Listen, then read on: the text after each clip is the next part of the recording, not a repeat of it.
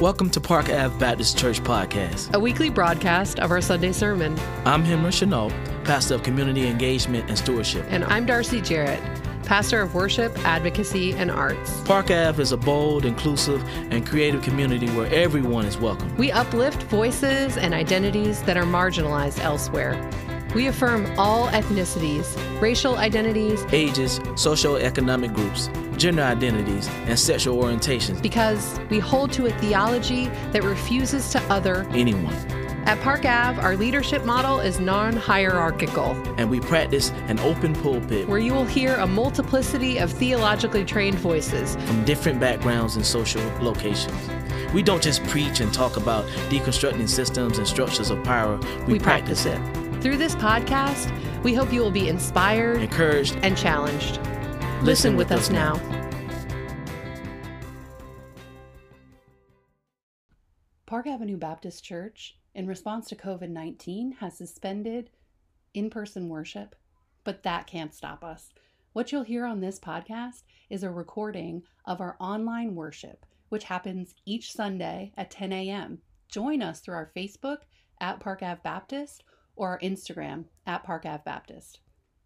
We hope that you stay safe in these difficult times. Out of the darkness of grief and despair comes a message of hope. Christ is risen. Christ is, Christ risen, is risen indeed. indeed. We remain inside having all that was our priorities reoriented, despite ourselves, yet still Christ is risen. Christ, Christ is, is risen, risen indeed we begin to notice the simpleness of life that we've overlooked. The spider who rebuilds its web on the porch every morning, just in time for you to walk through it. It is true amid all Christ is risen. Christ is risen indeed. indeed. We cherish the hugs we once took for granted. Absence makes our feelings grow stronger and communication more steadfast. Christ is risen. Christ, Christ is, risen, risen indeed. indeed. We run to the tomb to see for ourselves, and it is true Christ is risen. Christ is, Christ risen, is risen indeed. indeed. We hear a voice call our name, and we know our risen black Messiah is with us now and always. Christ is risen. Christ, Christ is risen, risen indeed. indeed. Thanks be to God. Be to God. It's our tradition at Park Avenue to have a moment for centering down, a time to go inward, to be within ourselves on that great journey together. So this morning, I'm going to offer this poem by Joy Harjo. It's called Praise the Rain. Praise the rain, the seagull dive, the curl of plant the raven talk. Praise the hurt, the house slack, the stand of trees, the dignity. Praise the dark, the moon cradle, the fall sky, the bear sleep. Praise the mist, the warrior name, the earth eclipse, the fire leap.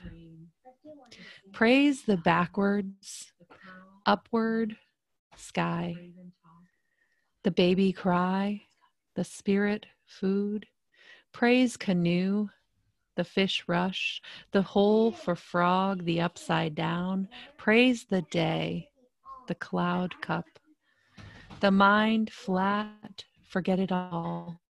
Praise, praise sad. Praise the path on which we're led. Praise the roads on earth and water. Praise the eater and the eaten. Praise beginnings. Praise the end. Praise the song and praise the singer. Praise the rain. It brings more rain. Praise the rain. It brings more rain.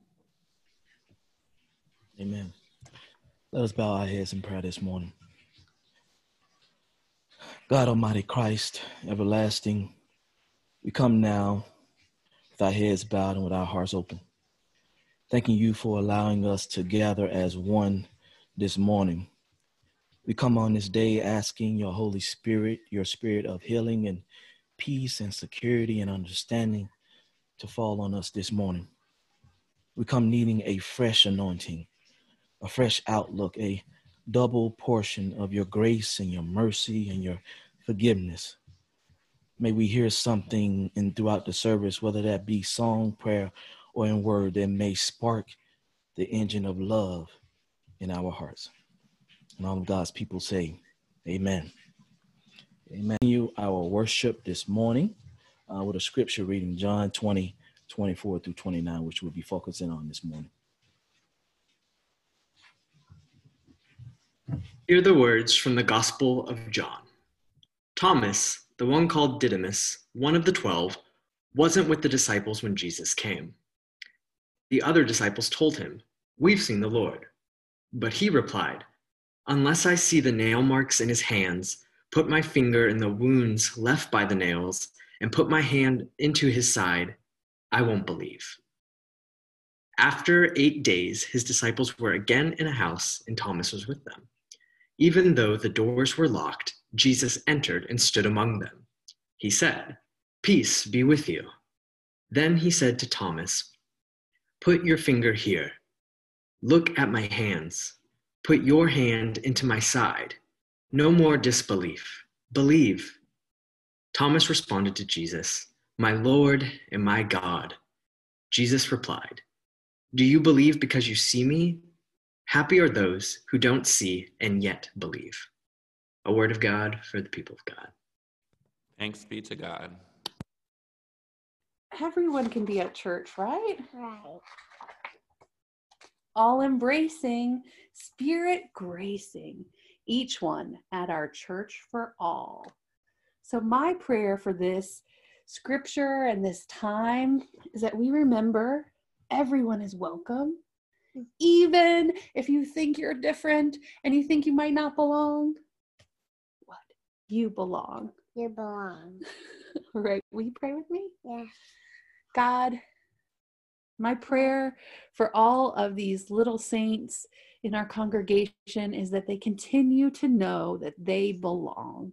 We all belong, doubting, believing, sure, confident, or not so sure we can all gather together in this space and place that brings so many different people together to worship you, God, and to be in the presence of, of the one who accepts us and who makes us whole.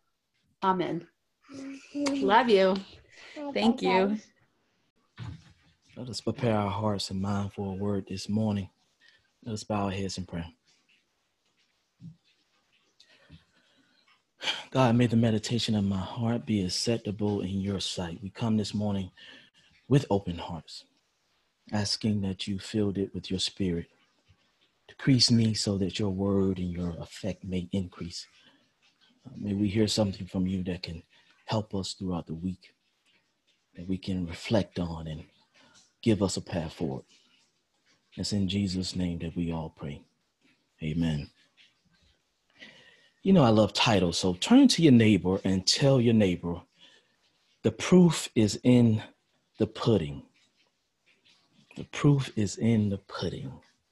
I love this saying. This saying has been with us since the 17th century. It is one that speaks for us as humans to have proof or evidence that something has happened or that something is real or vice versa. It's a testing of the so called facts. It communicates that proof is needed before making any kind of assumption or judgment or decision on a particular issue, a testing of the facts. And in some cases, this slogan comes to light more so when doubt is present it comes to light where there are or there have been times of disappointment and when things seem somewhat in flux. It comes to light when there is hurt involved when it feels like nothing can be trusted. So one tends to ask the question i need to experience this for myself before i can believe it comes to light in relationships. If you've ever been in a relationship, your partner may say, Stop saying that you love me. Show me that you love me. They are looking for proof. And oftentimes, the significant other would then say, Well, I do this or I do that. Isn't that proof enough?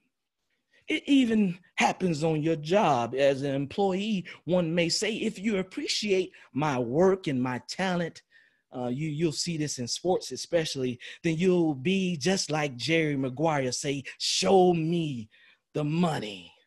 Show me some proof that you appreciate me. Fill my pockets with the moolah. And if they won't then as employees we tend not to believe them give me a parking space or a my own coffee maker something to show me that you appreciate me it is the proof in the pudding. And in our scripture this morning, the proof is in the pudding was not just in seeing Jesus, but filling the holes in the hands of Jesus, filling the piercing on his side. But inquiring minds would like to know why was this all necessary? What environment caused Thomas to require such proof from friends who he had traveled with for over two years and from Jesus, who he saw perform all kinds of miracles? He saw Christ feed 5,000 men, women, and children as if he was a whole food market, the first Amazon. Uh, he healed broken limbs as if he was a bone doctor, gave sight to the blind as if he was a eye doctor. He was a family physician. He cured a nobleman's son and Peter's mother of a fever. He casted out devils. He calmed the raging sea. And Thomas saw all of this. Just a few weeks ago, he raised Lazarus from the dead. He was a miracle worker. Was that not enough proof? How then was his belief in flux? Why did he need all of this proof when those he trusted came to him with such excitement to tell him that our Lord is risen? Would it be so unbelievable with all that has happened, with all that he had seen, to believe that Jesus was risen? But the word tells us that this twin Thomas said these things unless I see the marks and the nails in his hands and put my finger in the mark of the nails in my hands in his side, I will not believe. I will not believe. So let's analyze the time. Maybe this will give us some insight on what was going on, and then we can connect the dots for ourselves for the disciples, the environment that they were in was tense and dangerous, much like it is today. Matter of fact, I would say that tense and dangerous would be minimizing what is going on right now in the world. It would be an understatement. What is happening right now has never happened before in our lifetime. So everything feels in question. Also, for them, like many of us, they were hiding for their lives they too had a shelter in place. They were locked in out of fear, just like we are. So afraid that even Peter claimed that I never even knew the man. They denied even knowing Christ when asked the question. So they were afraid. And it was a time of fear. And with fear, that brought on more doubt and more questions. So in the beginning of the chapter, we have 10 of the 11 disciples cooped up in a room, afraid of what was next, afraid of the powers that be. And a few, week, few weeks earlier, they just had seen Jesus. But now death has taken Jesus. And it seems that the empire has won. And I'm sure that they are asking themselves the question was it all real? Uh, did this really just happen? How did we get to this point? Will he come back to us? What do we do now? They were feeling lost and alone. Their thoughts and their question has some of the same questions that we may be asking ourselves today. And I was listening to T.D. Jakes earlier this week, and he says one of the most prevalent questions that he was asked or has been asked is Is God even present in this moment? How can a God of love, of grace and mercy and security and healing allow all of this to happen? With all of these questions, doubt surrounds us. When you can't see the proof in the pudding, when you can't test what's going on for yourself and find an answer that somewhat sits close to the truth. This was Thomas' mindset. So he asked to see for himself. And for me, I, I, I truly don't blame Thomas. He had been through a lot. He had seen a lot in the past few days. He was trying to manage all the grief. We have to feel for Thomas and the other disciples. But for some reason, Thomas is one that catches all the slack. In every Bible that you can find, they start off this John 20 with doubting Thomas. But in reading this, if you read this closely, when, when Jesus appeared to the 10 the first time, they didn't ask the question to see holes and a piercing on his side because as Christ approached them, the word tells us that Jesus said, Peace be with you. And after saying that, he showed them the holes in his hands. He showed them the piercing on their side. So they didn't have opportunity to even doubt in that moment because Jesus already knew that they had been doubting all along. He came in, peace be with you. See the holes in my hand, the piercing on my side. Even Mary wanted to touch Jesus in the garden. And Jesus said, No, Christ. Christ said, Not yet. But aren't we glad that Christ doesn't bound us by our doubt? God gives us room to be human because doubt is a part of the human experience. It's a normal reaction when you don't have all the answers, all of some of the facts. When it seems like things are not going to plan, as we are doubting things more and more, and we do have some reason. See, me and like many of you, I had all kinds of plans for 2020. Uh, not knowing what was ahead. I had trips planned, I had goals planned, I had weight loss goals. I was waiting on that new Ford Bronco to come out. I, I mean, I had all kinds of plans. I had relationship goals. I had goals of being a better father, a better friend, a better family member. And some are still attainable, but others have lost their importance. But now, with all that is happening around us, I doubt that all of my 2020 goals will come to light. Doubt is the human experience, it is our reality. Doubt is all around us. We doubt that the government will truly do what is best for our country. We doubt that business owners will be provided the support that they needed they need to survive. We doubt that the stimulus provided was or is enough. We doubt that the economy will recover. We, we doubt that the 10 and 20 million people that have lost their jobs, that they will come back. We doubt things will go back to normal. We doubt that the mask and the protection that we wear when we go out to the grocery store will stop this COVID 19.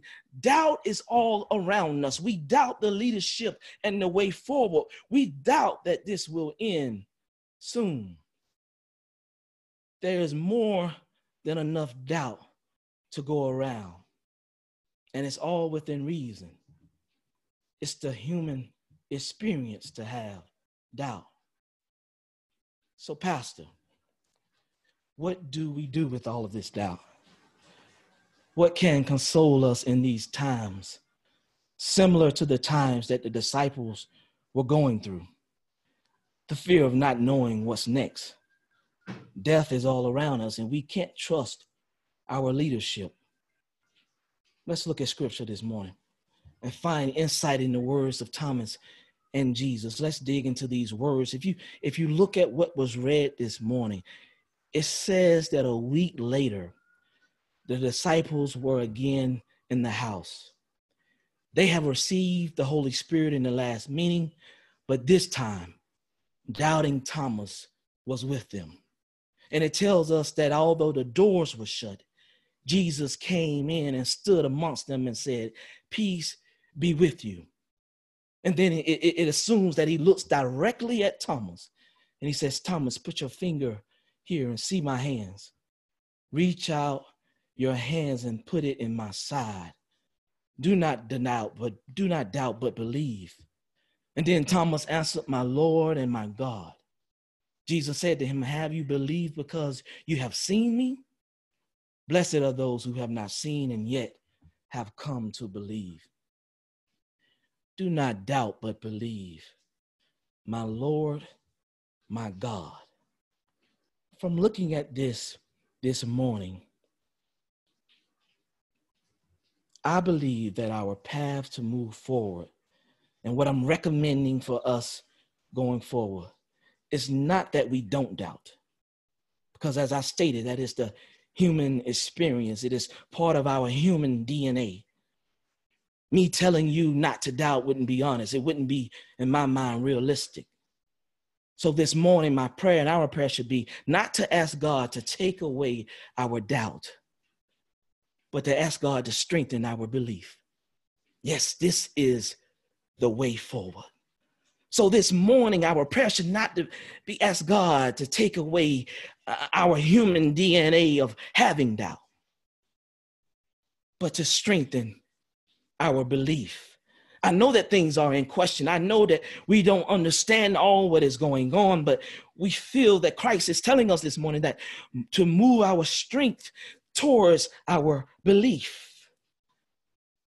And if we do that, the less we would worry the less that doubt would have control over us, the less fear would have control over our lives. God, strengthen my belief in times of doubt. Remind me that, of what you've already done for me in my lifetime. Remind me of the miracles that you've already shown us time and time again. And strengthen me so that when the next mountain come, when the next challenge come, I will be able to climb. I'll be able to see it through. God, don't take away our doubt, but strengthen our belief. Remind us that they that hope in the Lord will renew their strength. They will soar on wings like eagles. They will run and not grow weary. They will walk and not faint. God, strengthen our belief. And though we may not see it now, it is still possible for us to believe even in moments when we don't have the proof in the pudding. Remind us that though it lingers, to wait for it. And it will certainly come and it will not delay. Remind us of our past victories so that the memory of them may comfort us as we move forward with all of this doubt that surround us. God, don't take away my doubt I'm human. God strengthen my belief. And then it tells us in the final verse, if you see it, it says that through believing, you may have life in his name. We may have life in his name. Yes, there will be times when we just don't understand what's going on. But as Thomas proclaimed, even after all the doubt, even after he saw the holes in Christ's hand and the piercing on his side, we too will be able to proclaim, My Lord, my God, give us strength to believe more. Give us strength to strengthen our belief. And then in that moment, just like Thomas, we can give Christ all of the praise, all of the honor, and all of the glory. All of God's people say amen. Let us pray. Thank you for listening to the Park Avenue Baptist Church podcast. If you'd like to worship with us in person, our services are on Sunday mornings at 10 a.m. ish. We are at 486 Park Ave in Southeast Atlanta, across the street from Grant Park, at the corner of Park Ave and Sydney Street. To find out more about us or get in touch, visit our website at parkavbaptist.com. Now go into a world that is too often unjust, knowing that the God that created you loves you and empowers you to love boldly, live inclusively, and serve creatively.